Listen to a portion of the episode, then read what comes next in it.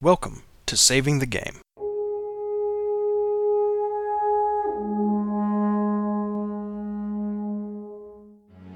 This is episode 80, Mechanical Morality Systems, recorded Monday, February 22nd of 2016, with your hosts Grant and Peter.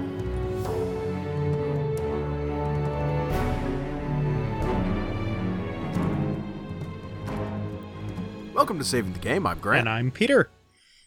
And Peter, you did a pretty good job with the last episode. I got to say that. Oh, thank you. Yep. Uh, you're going to be editing this one as well. Yep. Maybe the one after that, depending on how baby time goes, because I'm having a baby in three days. Yeah, well, Ah. well, your wife is, but yeah, yeah. Oh no, no, I'm, I'm totally, totally the one panicking and freaking out about that. yeah. Your your wife is kind of a calm soul, actually. She is. I'm. I was legitimately freaking out because I was not anxious enough about the whole process, which tells you something about m- my mental state. Where I'm going, I'm not nervous. Should I be nervous about that? I think I should be nervous about not being nervous. and I, this is not actually me exaggerating. I was seriously having this mental conversation. That's okay. I felt guilty about not feeling guilty about feeling guilty or something like that. I don't know. I've, Yeah, it's you get those weird recursive emotional loops, and It's no fun. No, Yes. it's not. But you know what is fun? hmm. Tavern Con. Yeah, so I've I've heard a little bit about this. Tell me about this. This is through Yeah. Inroads, right? It is, and it occurred to me, uh, talking with Mike Pern about this, that we don't do enough to mention the fact that Saving the Game is syndicated through and kind of partnered up with Inroads Ministries and Game Store Profits, which is a podcast that they do. Inroads Ministries, there's a big link to them on our website, but uh, if you're not familiar with them, check them out. They do some good articles, they do uh, a very good podcast if you're a Christian board gamer or like board games at all, and uh, well worth checking out. It's INN roadsministries.com. Well, to say nothing of the fact that there's also another podcast on their network that you do with Mike. So Yeah, exactly, and that's the MacGuffin Factory. But Inroads as a whole is awesome, and I strongly recommend checking it out. yeah, they're good people. They do interesting stuff. But Yeah. this is there's one particular interesting thing that they're doing coming up in June that we should be plugging here. Yes, this is their annual fundraiser. Uh, basically, a big old game day that they call Tavern Con. And this is going to be Saturday, June 18th, 10 a.m. to 8 p.m. in Warren, New Jersey. This is going to be at the Stonecrest Church in Warren. There's, I'll put a link to t- the official Tavern Con page in the show notes. There's no entry fee for Tavern Con, and lunch and dinner is provided free of charge while supplies last. Donations are accepted if you want to help them cover that, but they don't want anybody to go hungry. There will also be snacks and other stuff available for purchase throughout the day. Um, obviously, those aren't free, you know, but if you want to go get a, a cookie or something like that, you know, bag of chips, whatever, they've got that for you. And Tavern Con is all about board games and card games and just getting together and playing games not a whole lot of RPGs I'm given to understand, but uh, it's mostly board and card game. Uh, they have a library, but you are welcome to bring your own games as well. They have a lot of giveaways lined up. They've gotten some support from publishers for this. Uh, that's very exciting. And they've got at least one guest that they're mentioning on their website, which is Jack Birkenstock from the Bonana Group. And man, if you're only going to have one guest, Well, I think they're they're gonna have some others as well, um, but I'm less familiar with them. Obviously, we've had Jack on Saving the Game before. we really should have him on again at some point. there's a, a standing invitation that I've talked to him about. So, Yeah. yes. But he's going to be there as a guest, so if you want to meet Jack, it's a good time to do it. I'm given to told he's going to be running at least one session of something. The other thing I wanted to plug is a con coming up a little bit later in the year that I will be at and will, in fact, be volunteering at. This is Electric City Comic Con. Now, if you do a Google search for Electric City Comic Con, you're going to get two. Go figure. Okay. Both of them are run by libraries. Go figure. One is in Schenectady, New York, and one is in Anderson, South Carolina. I'm talking about the one in Anderson, South Carolina. you don't want to drive all the way to Schenectady? Not significantly. No. I mean, I kind of do because I've never been anywhere up That's there. That's what, probably about a 12 to 14 hour drive for you or something like that? Uh, I don't know. It'd Long. it, it'd take a while. Anyway, uh, Electric City Comic Con. It's Saturday, August 6th from 10 a.m. to 5 p.m. This is going to be at the Anderson Main Library in Anderson, South Carolina. Again, no entry fee. This con is mostly cosplay, writing panels, some board gaming, a vendor and artist hall. It's a little bit more of a culture con. Uh, heavy focus on cosplay, and they're really working hard to get local artists and vendors and writers into this con. Uh, because it is a library con, it's put on by a public library, it is extremely kid friendly. We went last year, and my daughter, who was three, had just turned three, had plenty to do. So, lots of good stuff for very young kids all the way up to adults. Like I said, I will be attending and I will probably be volunteering, at least in the board game area, for a little bit of the time. So if you want to meet me, you know, and you're kind of in that area, check it out. Uh, I mean, it's only seven hours. So I'm not going to say, oh, yeah, people should travel from all over to go to this con. But if you're in the area, I really would encourage you to check it out. It, it's very good, and they rocked it last year.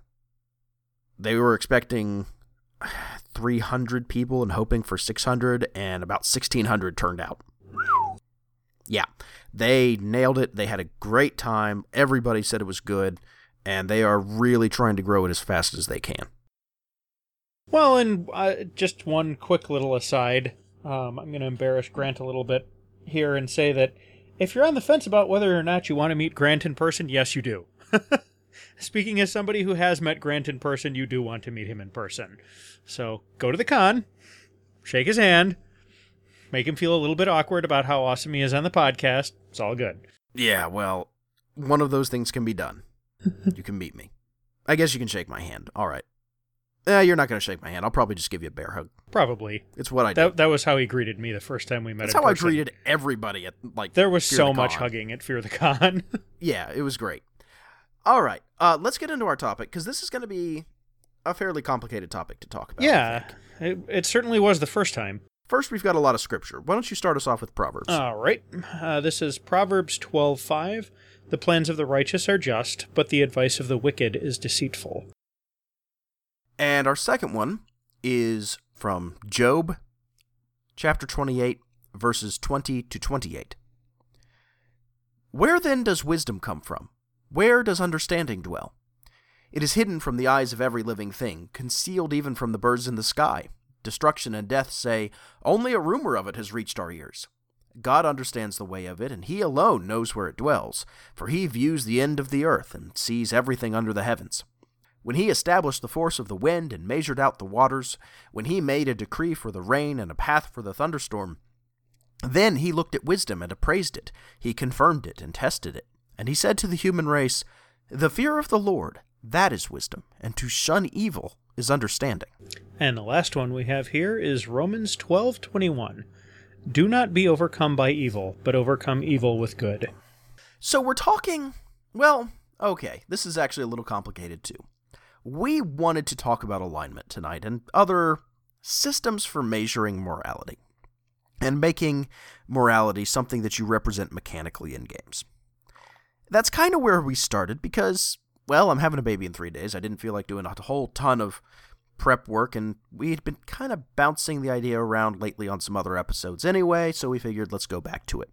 Uh, for those unfamiliar, alignment was the topic of episode two of Saving the Game. Back when we didn't know how to record good audio, because Yeah, I listened oh, to that episode today. oh, yeah. I cringed so hard I almost fell over. It was rough. Yeah, Yeah, we we didn't, didn't have- podcast. We didn't have We good didn't have- sound equipment. We were awkward with each other. It was bad. Yeah, it, both of us were recording on like little headset mics, which don't capture any bass, so we both kind of sound like we're talking like this, and it's really weird. Yeah. Um, yeah, it was bad. Also, I was not editing well.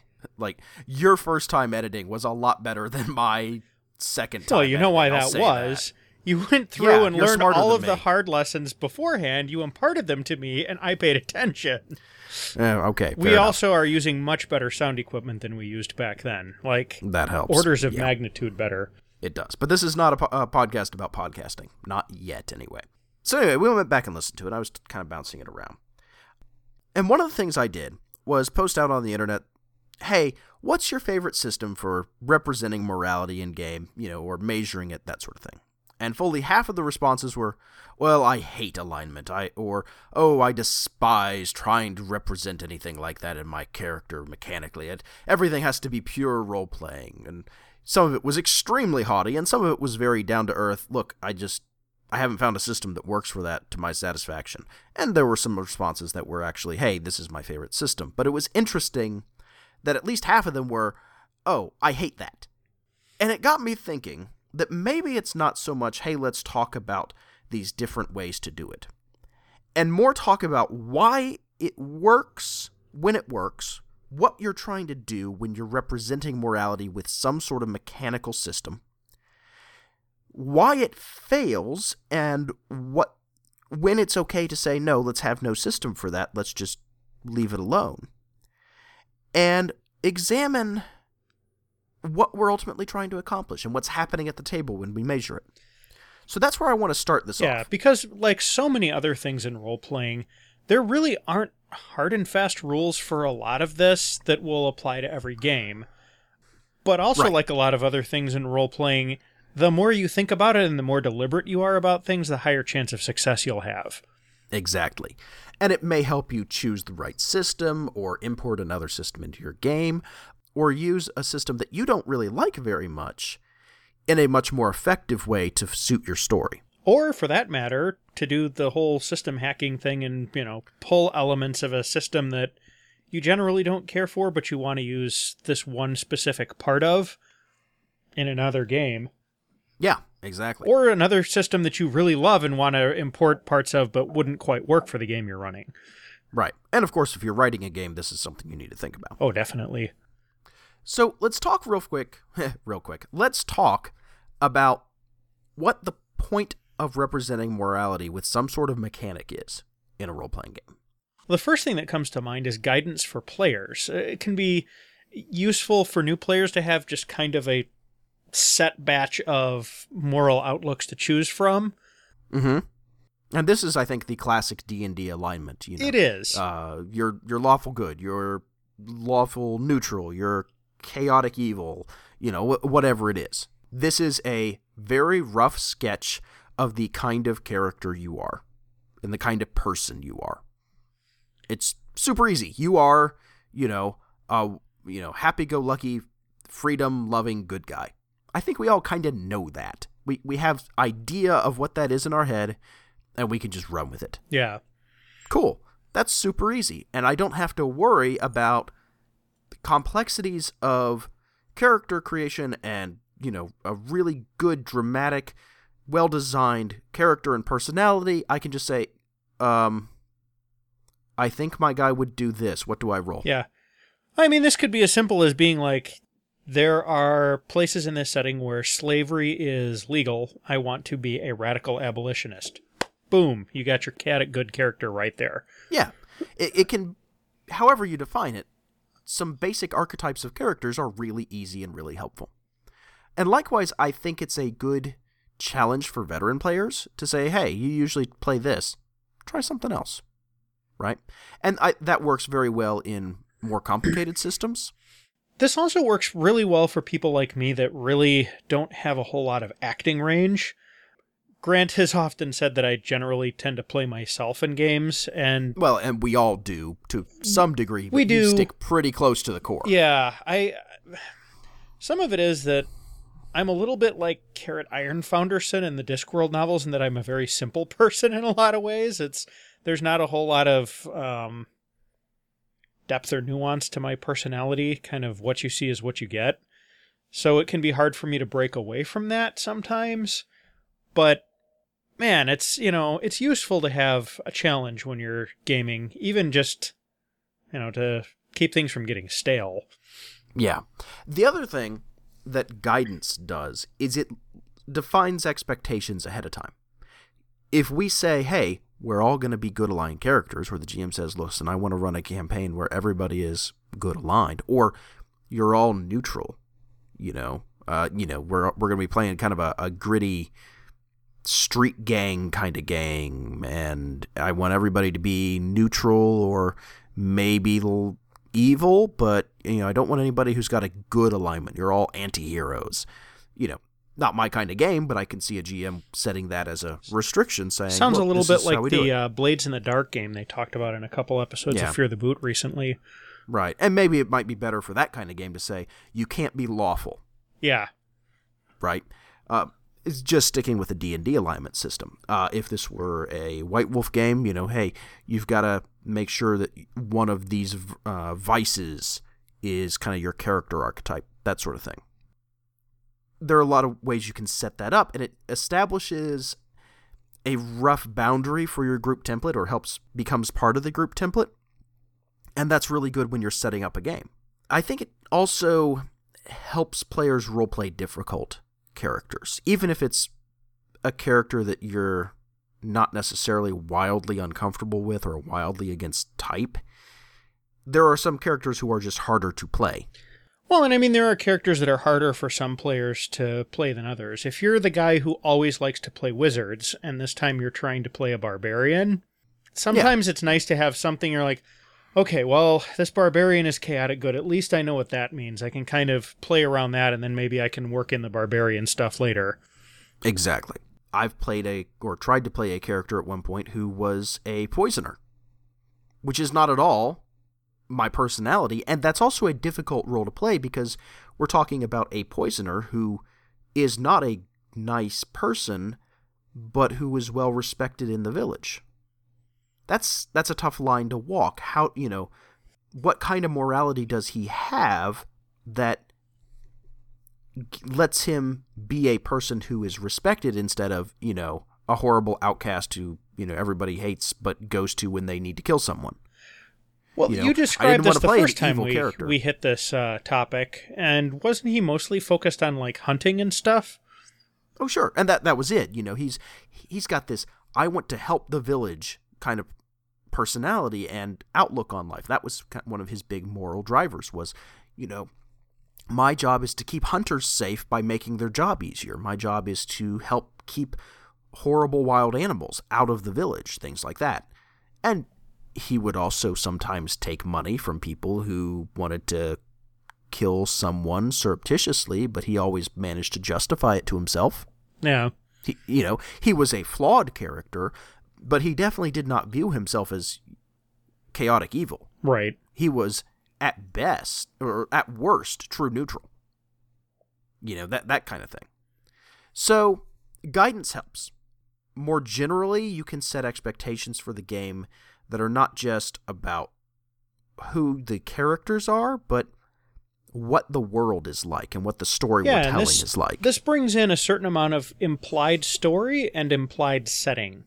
So, implied story wise, if you've got a mechanical alignment system, that tends to imply that your story is going to focus heavily on the struggle between mechanically represented poles. So, good versus evil, law versus chaos. Uh, I suppose there could be some other ones, you know, wildness versus civilization or that sort of a thing.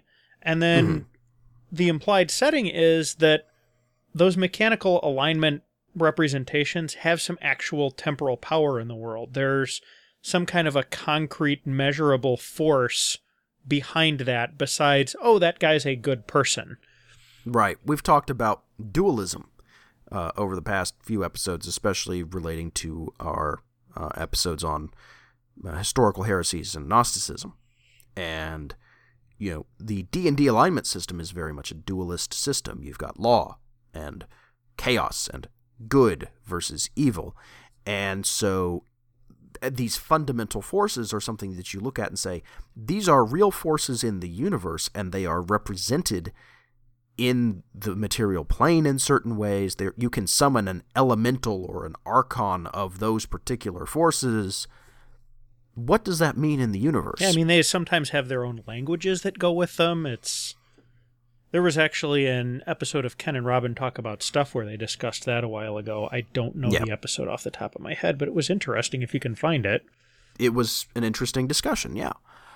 And so using that to set up story is important. And again, it sets some expectations for the game, but it's also a way of saying, here's what's coming up in the world. I, I think every D&D campaign is a little bit less exciting if you're not fighting an evil guy as the big bad at the very end. Yeah. It's it's not quite as satisfying because part of what you're buying into is a showdown between fantastic good characters and fantastic evil. Yeah, you need your Sauron or your um your or your big your ev- dragon, yeah, your evil dragon or, you know, the your Maleficent, whatever it is. yeah, Cthulhu. Wh- whatever it is, Yeah. exactly. The other interesting thing that these mechanical morality systems do, or one of the others, is that they put conflict and drama directly into the system in a place where it's really, really important to characters. And really, this is about the only place that a system will tend to do that. If you have two characters who, however similar they are, have opposed moralities, you're naturally going to have tension there. And setting that up in the system is good. Likewise, if you have characters who have identical or close morality systems or placement in that morality system, even if there's a rivalry between them or some d- dispute about what the correct tactic is at a particular time, they're both on the same side. Plus, a good system will leave holes in those moralities for story to come in.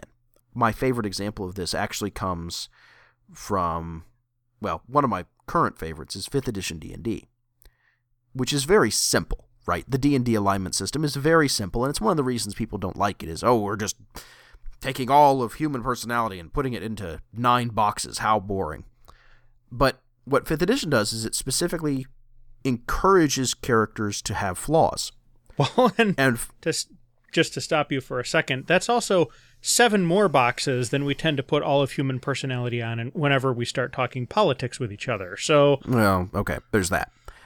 But the the thing about flaws is that flaws are the things that will make your character do things that they they don't naturally do according to their alignment. So, okay, I'm a lawful good paladin. Cool. I have flaws that will make me act in some other way. What are they? And this is specifically called out. And I think for an entry level game, which is kind of what 5th ed D&D is, you know, like it, it's not this complex ridiculous game. It's it is designed to be accessible to new players. One of its one of its strengths. I think that's really important because it says, look, this is generally what you are, but it's more complex than that. And here is a hook that you are giving the GM and you're giving other players and you're giving yourself to say, look, play this up. Explore this. This is some a place where your character gets more complex. And that's right there in the system. Likewise, having a system like, say, the Legend of the Five Rings honor system, which, you know, honor is kind of how morality is represented in that game, honor has strong mechanical effects. well, and it's interesting to kind of call out here that honor is not good versus evil.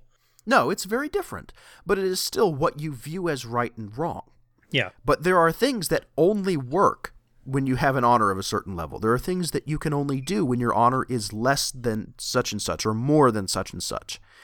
And that means that this character naturally has some conflict and drama built in because of their morality. Right? It it's there are things that they can do that no one else can because their honor is so high or so low. And that's cool. That brings them into the story. And it means, hey, this person needs to do it. We need something from them, right? Which is drama. Yeah, this this highly honorable lion clan samurai is the only one who can do this or this honorless scorpion ninja is the only person that can do this. Right. And likewise, that lawful good paladin or cleric, when they come up on some lawful evil paladins or clerics, naturally have a conflict. Yeah. right? It doesn't matter that, you know, they might be otherwise mostly identical mechanically. There's an in the system something that says, "Hey, these are people you have a conflict with. Go at it." it's interesting on the extreme ends of this kind of a thing that the effects can get really dramatically supernatural sometimes too. Uh, Yeah, one can. one of the uh, one of the best examples that I always like to call out is when the epic level handbook came out for 3.0 D&D way back in the day. We sat down and made characters for it and I built this archangel and he had this ability called positive energy aura or something like that. Mm-hmm. I remember that. Buzzed a army of skeletons and they crumbled to dust without him ever like physically interacting with them. Oh yeah, it can get extremely powerful. You know, when you kind of raise the the power level higher and higher and higher, and that's cool. yeah. It, it's an opportunity for fun and awesome. Let's not forget that. Yeah, it's there. There are things that work when you have, like what I just described, when you have morality as a mechanical aspect of the game that either wouldn't work otherwise or wouldn't work nearly as well. Yeah, mechanical effects can be cool. Let's not forget that. You know, the guy, the paladin who swings his sword and you know smites something evil with smite evil, has a moment of awesome, and that's great for the player. And that only works because he's saying, You are something I am opposed to. I find you abhorrent. My character finds you abhorrent. I'm going to take advantage of that and use the system to have a moment of fun and awesome. Well, and it also allows you to differentiate between differing characters with similar but not identical concepts. So Right. take that take that paladin. He squares off against some big nasty demon or dragon or something like that, uses smite evil and takes it down in just a couple of hits. He goes up against a true neutral mercenary with a whole bunch of levels of fighter, and suddenly he gets the floor mopped with him because he's Well, very good at fighting. It's very different. Yeah, he's very good at fighting supernatural evil things, but he is he is good at fighting evil, not necessarily just good at fighting. Full stop. Right. And this is I think one area where I think D&D has traditionally fallen flat. And maybe traditionally isn't the right word. Since 3 since 3rd edition, I think it's fallen flat. Because 3rd edition went out of its way and 4th edition did this to a certain degree. I'm less familiar with 5th edition. I think they've gotten away from this a bit, but it's still kind of there lurking in the background everything is exactly the same on both sides. If you if there is a power on one side, there is an identical power on the other side, and they're flavored a little bit differently, but they are otherwise exactly the same. Yeah, And that's so boring. Paladin versus Blackguard, Archangel have- versus Demon Prince, etc. They have almost exactly the same powers. It's oh, uh, I do 10d6 good damage. I do 10d6 evil damage. Well, that's boring. that guy over there does 10d6 lawful damage. Right. It's basically the same thing repeated two times or four times, and it's super boring. And I think that's one thing that frustrates people is there's no distinction in the system in those cases. Whereas with something like L5R, there's a clear mechanical difference between things that very honorable characters do and have as advantages and things that very dishonorable characters do and have as advantages. And both of those can they be advantageous, right? Exactly. But they are not symmetrical. Yeah, I mean, I, I remember discussions on the the WotC forums back in the day saying that um, good versus evil in D and D comes down to red versus blue. Sometimes it's very It- yeah. it's sterile. Uh, it's a- sterile. I it- think is the steril's a good I'm word. Looking for That's a great word for it. There's it's flavorless. yeah. You know, or I mean, yes, okay, the only difference is the flavor text, but there you know, if you look at if you strip the flavor text away, I couldn't tell you what's what. Yeah, something that's kind of interesting since we're talking about D&D. Interestingly, another product made by the same company seems to get it a lot more interestingly. Like white and black in Magic the Gathering are nothing like each other. There's there's a few mechanics that overlap because they they do that with all of the opposed color pairs, but Of course. it's it's a very different feel. I mean, white has all of these kind of protective effects and all these little tiny guys that can kind of, you know, you can get a whole is greater than the sum of its parts kind of a thing.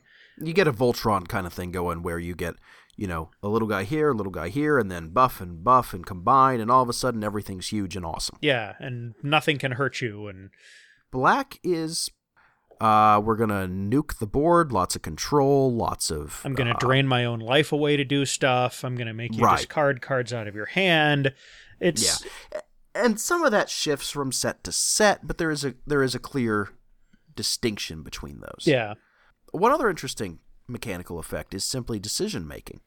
Yeah. And this is a I think a pain point for a lot of people, the can I do this or what does my character do? Because very often it becomes a GM may I game, Yeah. but in a system that's designed for that and a system that people kept uh, suggesting when I posted this out on the internet was the Pendragon system, which if we ever do an actual play, I think we've got to do Pendragon at some point. Yeah, I've um, heard about it a couple of times, but I've never actually seen the the material for it. Yeah, it's um it's King Arthur Pendragon, it's knights performing chivalric deeds in the Arthurian tradition. Yeah, definitely something we should look at at some point. I just haven't yet. Yeah. yet. I know it, it's won some awards. Um, it's widely considered one of the best underrated games out there. But the um, the morality system is you have these basically virtues and vices that are on a, a twenty point scale. So, like, let's say I'm right in the middle, and I need if I'm saying, do I do this thing? Do I resist this thing? Like, um, let's say it's lust and chastity Okay. right? If I'm trying to be chaste, well, yeah, I just roll a, a check against that. If I'm right in the middle, I'm, I'm trying to beat a 10 on my d20. Okay? If I'm a more chaste character, I have more points in chastity, and I have less points in lust. So if I'm trying to do something where I need to have that, that lust thing come to the fore, it's harder for me, but it's easier for me to be chaste.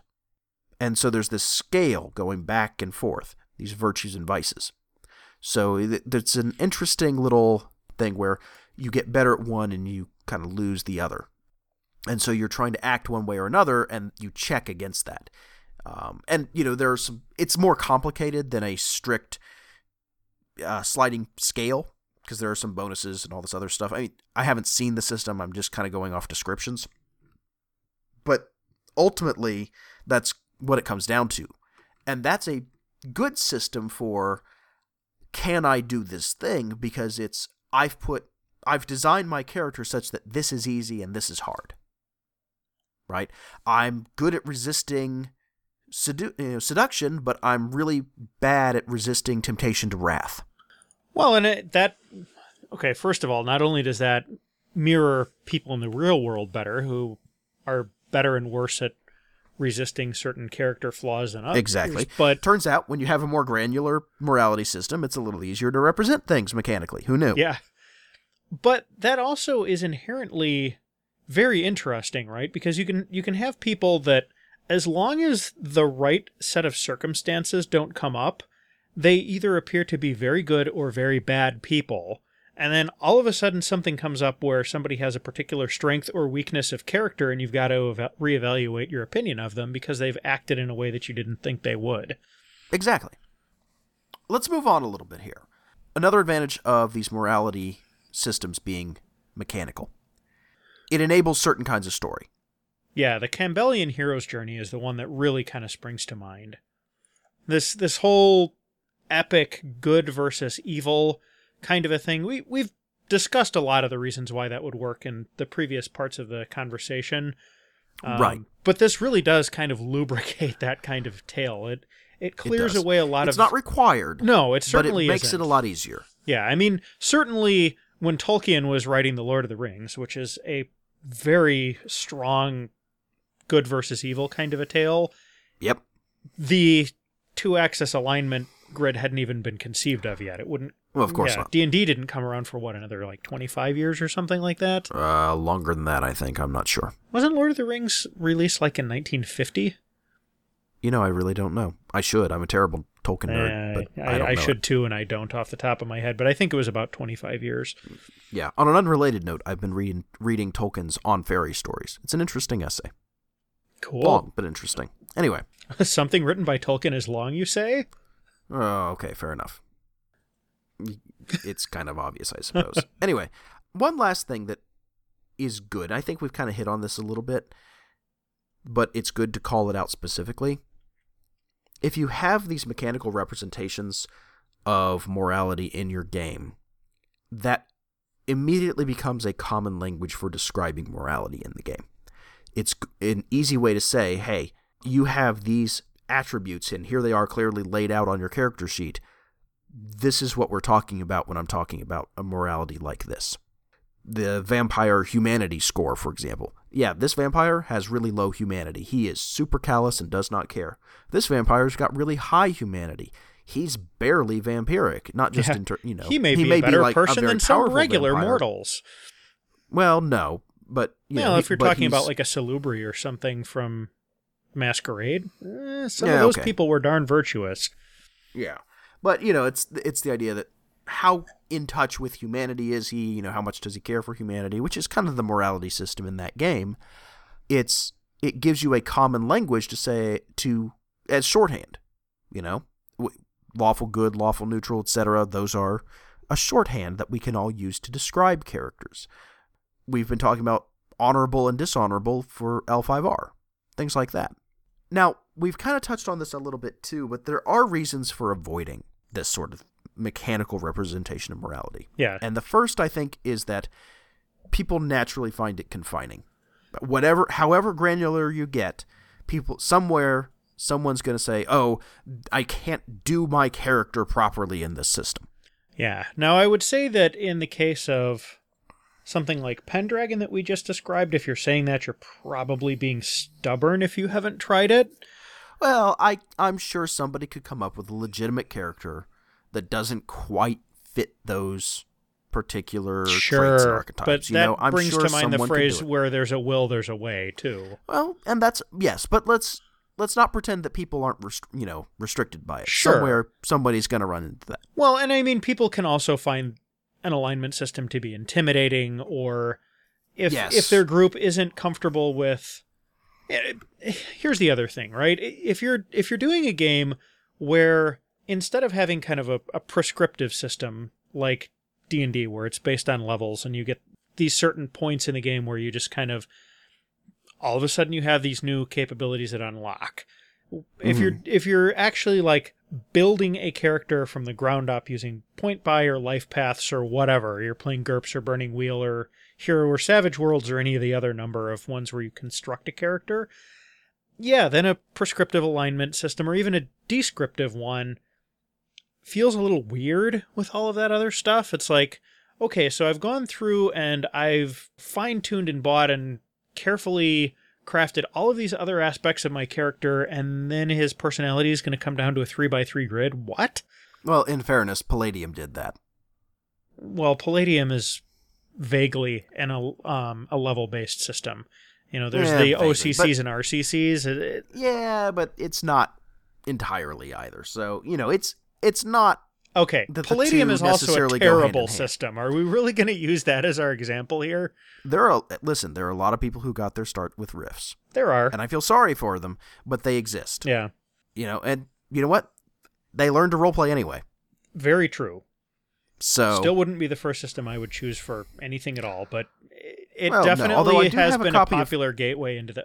Oh, I've got Rifts books in the closet over there. Don't don't yeah, get me I, wrong. I got a copy of TMNT and Other Strangeness. Yeah. So hey, there you go. Couldn't figure out how to play it, but that's a different issue. I think one of the problems that comes up with this as well is that people sometimes feel like their creativity is constrained. Sure. What am I doing with this character? I, there are options that are off the table to me. I, I'm having to think in this box, however that box is defined, right? I think that happens a fair bit. Oh, I can't do that. That's not a that's not something my character would do. Well, maybe it is, and then that's interesting. But instead, it's oh, I can't do that, or oh, the GM won't let me do that, which is a really big problem in alignment systems in particular, but in a lot of mechanical systems, it's oh, you can't do that.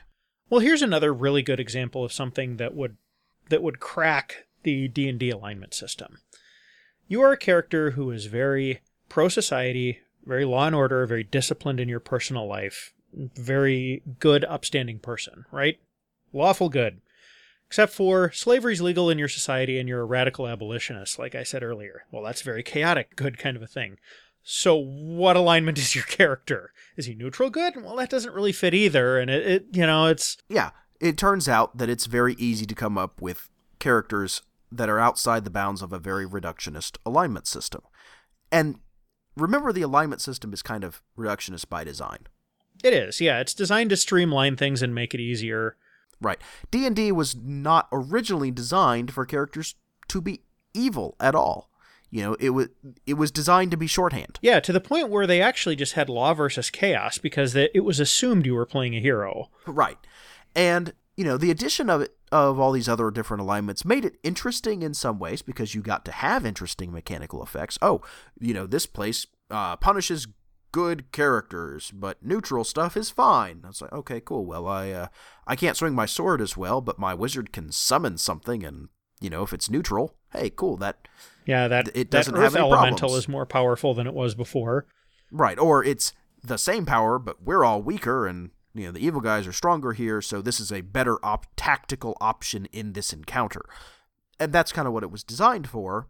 But when you try and bring role playing into that, very easily breaks down. Whereas systems really designed for roleplay instead of dungeon crawling and exploration and tactical combat and that sort of thing they are better at representing this and don't have as many problems. And I think that's why people struggle with alignment in particular. A, it's what they are familiar with, and the first time they really run into a, a character design wall. And second, it's not well suited for what everybody's trying to do as soon as they stop doing a dungeon crawl you can definitely tell really fun stories with alignment. I think we made that clear in the beginning part of the episode. Yeah, I've I've had great D and D games. So have I. Very Fantastic good ones. characters. Yep. But at the same time, I don't think an, a strict alignment system would have worked at all in our Shadowrun game. Well, there's a reason Shadowrun doesn't have an alignment system. Exactly. You know, you're playing morally ambiguous characters.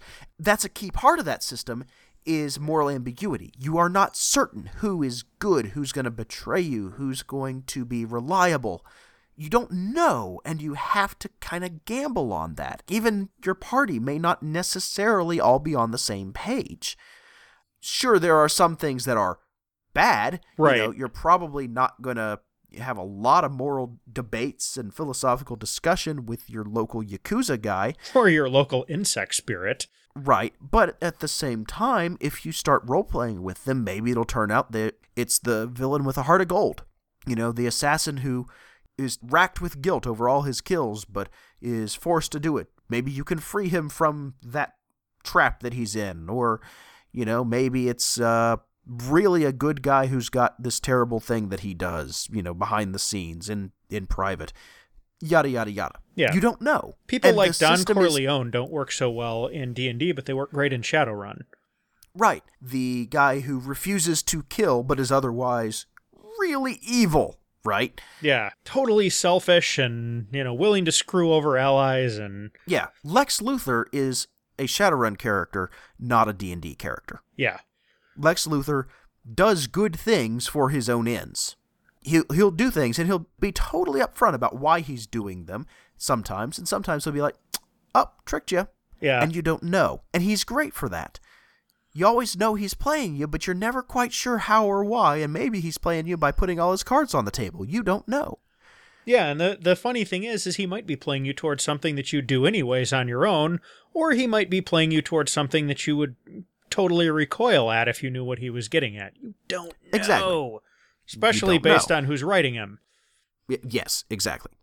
Whereas if I said, "Oh yeah, he's um he's lawful evil," well, that doesn't leave as much room. Yeah, the the paladin detects evil on him is like, well, he's bad. Trust nothing he says. Smite him. Right, and that's one of the other problems with alignment is it's it's a who is it okay to hit? Yeah, and that can lead to some real some real laziness. The whole scan and smite problem where You've got Right. a character who's playing a paladin badly, who walks into a town, turns on Detect Evil, walks around, smites all those people, and then leaves. Right, and that's why people always role playing game forums have constantly been filled with how do I avoid the scan and smite problem, you know, in whatever whatever language they use for it. You know, and you know, my answer is usually, well, it only shows uh, supernatural evil, yada yada yada, or you know, most people don't register, and um, so on and so forth, right? Because the whole point is, how do you avoid somebody walking through town going, uh, you're in the bottom third of you know my morality scale, stabby stabby. Yeah. Uh, I've my answers for that would be A, read up on Michael Carpenter from the Dresden Files, and B, wandering around killing people just because they show up on your detection radar will cause you to lose your lawful good status in about a minute. Right, and that brings one of the other problems is the GM goes, "Aha, you've done a thing. You've you've stepped across this line. I now get to break your character." Which is no fun for anybody. Right, and that frustrates people because well, if I'm acting out, you know, it's the well, I'm just playing my character. Well, you're not. You're being a jerk, but then it it doesn't leave any room for the guy who is really playing his character, but his character kind of goes back and forth across that line and he gets punished for it. Well, and it also, for a certain type of GM, that ability to have the character get screwed over when they do something that's against type is just a little too tempting. I've heard plenty yeah. of stories about that too, where GMs are constantly trying to trick the person who's playing the paladin in good faith into falling for one reason or another because they think that's their job for some stupid reason and it's not. For the record, if your char- if one of your players has taken on the challenge of playing a paladin, it is not your job to try and make them fall every minute of every game session. That Right. is a jerk or move. anything that has any mechanical dependence on alignment. Yeah. Yeah. Or anything else. Honestly, don't be a yeah, jerk. Yeah, a samurai or a cleric or it, yeah, just don't do that. That's mean. So certainty is important. The mechanical constraints on character design matter as well. Maybe I want to play a samurai who, you know, again, to, to go with L5R here, maybe I want to play a samurai who is perceived as extremely honorable, but isn't honorable at all. Yeah, he's just very good at hiding it. Yeah, there are a couple of rules for that, sort of, but those are restrictive. You know, oh, you, you only get like an extra point or things like that. You know, oh, if it's ever discovered, you lose this and this and this. That's not that even as good as that system is, it's still not good for representing really complex characters or characters leading double lives, that sort of thing. And I've read very good novels. Shogun, which is an okay novel, but features characters who put on a very honorable front and hire ninja to kill people. Because that's what you do as a ruler is you put you know you put the best face on things, you act honorable in public, and if you need to deal with a problem, you have it dealt with. And most game systems don't handle that kind of character very well.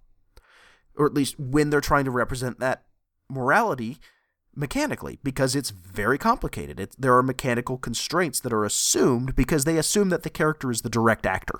Well, and to say nothing of the fact that the the ninja that you're hiring is in some ways very honorable because he will always once he's hired he stays bought. He will be totally loyal until the job is over. Right. And or he is- depending on well, depending on the ninja until somebody pays him more right. maybe. But but You he know. is also deliberately sullying his own honor so you don't have to, which is kind of a bizarre concept to begin with, but that's how it's viewed. At least potentially in some Uh, settings. potentially. It's well, it's a good story to explore, Yeah. right? And L5R doesn't do a great job of that necessarily. It does a pretty good job, but there are again some spots where there are holes.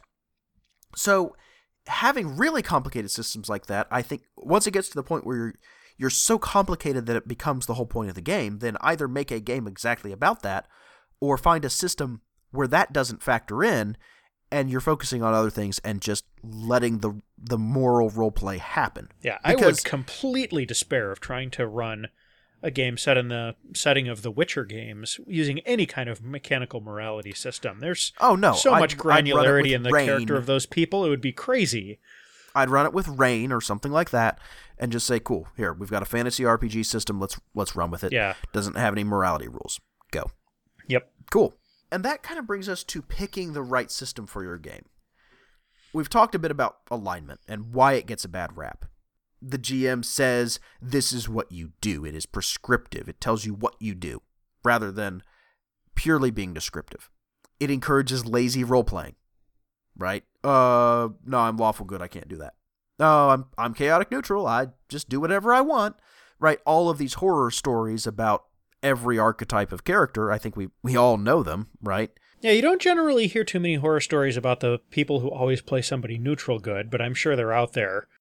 No, not neutral good necessarily, but true neutral. Oh yeah, Oh, true neutral is horror brutal. stories because it's Lawful oh, I don't good. do I don't do anything. I don't drive the story. I don't have an opinion. I don't do anything. I just sit here. Yeah, the the ones that it seems to be the the worst are lawful good, true neutral, chaotic neutral, and any kind of evil are the ones that that cause the most problems. And it's worth pointing out that that's more than half of the alignment options. It is. so you it's know, six out is- of nine. And this is why alignment gets a bad rap. And again, I think it ultimately it's because it's so reductive and mechanically enforced by bad GMs. Yeah. and to a certain degree Bad taken players. advantage of by bad players. And I think if you, like we said, if you've got a very complicated game of questionable morals, either don't have a system for this or find one that's, Sufficiently granular. Yeah. yeah. Somewhere in the middle, however, I think there's a ton of room. You know, Pendragon sounds really cool. You're playing nominally good characters, right? Knights and the like, but there are, you have obvious flaws that are mechanically represented. Uh, Fate and it, its aspect system is great for this. The uh, disadvantage system in GURPS can fill in for an alignment system if you're careful enough with it. It can. Sometimes I think those are, I get to steal the spotlight for role playing now. They but, can. You know, it, it's a little iffy. Some of some of the the little bit more subtle ones like selfless or selfish uh, are a little less spotlight steely or at least potentially less. Yeah, they can be. Codes of honor that are 10 points or less tend to not be too bad. Unknown Armies Second Edition has a uh, system of uh, stimuluses, right? Or not stimulus. Fear, noble. Tell you what, look that up and I can fill in for a second because there's another one I want to mention. So there's also there's the drives system that you'll find in some of the gumshoe games like Night's Black Agents. That can be and, some of those drives are things that are kind of amoral or immoral, and some of them are very noble or at least can be. Yeah. Um, Unknown Armies has three stimulus fields that you kind of fill in on your character your rage stimulus, your fear stimulus, and your noble stimulus. And this is about all the morality that's in that game because it's, again, a kind of a world of grays in this occult underground that it's designed for. But, you know, your rage stimulus is the thing that makes you so angry you lose control of your character to a degree. Your fear stimulus is the thing that you're so afraid of, you lose control of your character to a degree. And your noble stimulus is the thing that makes you a better person when you pursue it. It's the thing that says, This is me at my best. And you don't lose control of your character, you get some advantages and you act better when you are in pursuit of that because it's the thing that means the most to you for the good of the world. It's you at your best. And I really hope that that stays in third edition when it comes out because when I saw that for the first time, I thought, that's brilliant. That covers Yeah. so much and still allows you to have characters. It's, it's just enough mechanics to make something for you to grab onto, but Yes. it's loose enough where it's not going to be a straitjacket either. It's a good example of less is more Yeah. in design. And Whereas Pendragon might be a good example of more is more. You can definitely go either Could be. way. Yeah, because again, Pendragon is designed for those kinds of scenarios, right? Look at Sir Gawain and the Green Knight. Yep. Uh, it's a knight who's being tempted, and his res- his resisting that temptation is the point of the story, not you know, oh hey, there's this knight who beheads himself, and you know he's got magic powers. Cool. Yeah. Who cares? No, the morality is the point of that story. The quest for the Holy Grail only matters because a pure the pure character is the only one who gets to get the grail. Someone who fails even once can never get it. He might be able to see it if he's really really good in atones. That's the point of that story. Yeah. So having a, a complex system for that is good because that's the game that you are playing. when do you want to include this in other sorts of games? I think lighter games work pretty well for this because it gives, especially if you pick something kind of generic and reductionist, just because it's a, a quick and dirty, hey, these are the people we are. Yeah, if you're if you're playing something that's very black and white, like your traditional kind of D and D beer and pretzels fantasy game, this Yeah. works great for that. If you're doing something that's based on kind of a fairy tale kind of ethos where especially if you're playing with children or something like that or if you're going for that kind of a story this could actually be an asset sometimes Yeah, I was gonna say sometimes I don't think it is because in that kind of scenario, I think it's a baseline assumption, and you don't need a mechanic because you're not really testing it. Like it, the rule there there doesn't need to be a rule for it. It's a built-in assumption of the the, story. the thing that I'm thinking of here that's that's making me kind of disagree with you is when uh, towards towards the end of Disney's Sleeping Beauty, right? When when the prince Yeah. throws the sword at Maleficent and the fairies bless it before it goes, and that wonderful Ugh. sword of truth fly swift and sure that evil die and good endure thing. It's like Yeah. That sort of effect you need alignment to have power for. Do you though, or is it just built into the fact that this is the story and this you use your mechanics and say this is the killing blow on the dragon? Okay, cool. What makes this blow special? And I will say your opinion on that question is what's going to determine whether or not you should use mechanical alignment. Fair enough. Fair enough. And you know that brings us to the other thing is if morality and good and evil need to have actual power for themselves in the world. Yeah. Right? If there are elemental good and elemental evil at work in the world. I will say that even in uh, to to kind of devil's advocate my own self from 5 minutes ago, even that's not 100% necessary, although it's definitely going to be easier to work mechanically and you'll have a wider menu of supernatural good and evil options to play with. But and by the way, good and evil is kind of shorthand for any morality Dualistic system, system, yeah. And- and not even necessarily dualist. If you want there to be some fundamental force represented on some morality scale, whatever it is. Right. But at the same time, In Nomine is out there. The player characters are literal angels and demons, and that doesn't have a super complicated morality system in it. It's very kind of white wolfy. Mm-hmm. So you can definitely go that way. It's just the questions that you should be asking yourself when you're picking this and so many other aspects in games is what do I want to do with this? How do I want to represent these things? What do I want it to look like in play? How do I want to liberate or constrain my character's choices in character creation and in gameplay? What's my group going to be most comfortable with? You start answering mm-hmm. those kinds of questions, and you'll have the answer to whether or not you want to use mechanical morality in your games. Right. And depending on the game that you want to play, it may be that you just kind of have to suffer with some system or the lack of a system because everything else about the system that you want to play with works so well for your game. Yeah, or you're going to have to hack something together, or Yeah, I've got this great system for a 17th century pirate game, but it doesn't have this morality scale built in that I want to use. Well, sometimes you may just have to deal with it or try and hack something in and it's not going to be great. That happens. I get it. Like, this is never going to be the completely defining characteristic for a system that says this is why we're choosing a game. I say never. It's probably not. yeah, But, you know, it certainly factors in depending on the kind of story you want to tell. If I want a complicated moral story, yeah, I'm not going to go to D&D, most likely. no, Or I'm just going to say, yeah, kind of pick what you generally are, but we're going to house rule morality to the point where it's a completely different system. yeah. And if you are absolutely determined to use D and D for this sort of thing, you can make it work. You know, if, Sure. if you're in one of those gaming groups where that's the only thing that the rest of the players are going to play, they're you know they're a great group otherwise, but they just have their one system, and darn it, they're not going to learn another one. Okay, Yeah. you know you can make it work. There, I remember seeing in um, some of the early Malhavoc press stuff, Monte Cook had, did kind of like a sliding scale of how good or how lawful you were. He assigned Yeah. numerical values to it, and above this level you were actually good, or below this you were in the neutral area. And st- that kind of thing can work.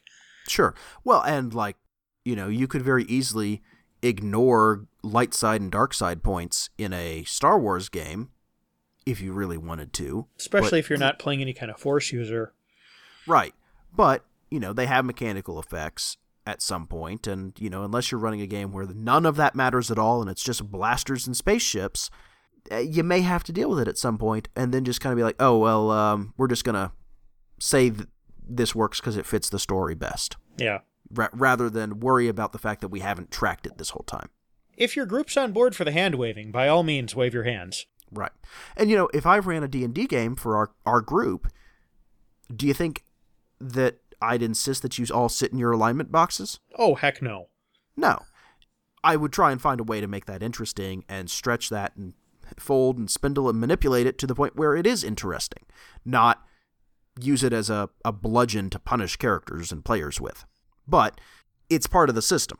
Yeah, and I, I think I think perhaps you've hit on something there, and maybe we should close with this, but I, I think a lot of the time, a lot of the perceived problems with alignment, it either being there or it not being there, really come down to the attitudes of people around the table. If somebody is trying to use something in the game, whether it's the GM or one of the players, as a bludgeon, as you just said, against somebody else at the table, whether it's another player or a player against the GM or the GM against the player or players, that's where these stories about all of these problems start coming through. It's it, it comes down to dysfunctional group dynamics. If you can work Yeah. that stuff out, it really doesn't matter what system you're using. it's fundamentally kind of the same as rules lawyering. I'm I'm using these mechanics and interpretation of the mechanics to get my way and take over and you know tell you how this game is going to go and try and find an advantage where there shouldn't be one because I've turned it into something adversarial when it shouldn't be. Yeah. Or we can have fun together. It's kind of what it comes down to. Yeah, and I think on that note, we can probably stick a fork in this one, huh? Yeah, I do want to hear other people's opinions of this, and I want it to be more than oh, I don't like alignment systems, right? Uh, tell me why it works, when it works for you, when it doesn't work, what you're trying to do in game. If you want to seriously tell us, I strip it out of every game and I've never noticed a difference. Tell me why you've never noticed a difference and how you deal with cases where the system assumes you're using it. How does it work for you? Yeah. You know, that sort of thing. I would also say that this is one of those times where longer format responses are going to be good. Uh, if you want to get in on the next mailbag episode we do, this would be a great thing to write about. If you want to Oh yeah. engage with us in a little bit more of a thorough way on like Facebook or in the comments threads for the episode, man, is this ever a great one to do it in. Absolutely. Go nuts. We want to hear from you. Uh, hosts at stgcast.org. Yes. Eh? Yeah. Eh? eh? Yeah, we'd love to do another mailbag episode. All it's going to take is a couple of good emails. We know you've got them in you. Exactly.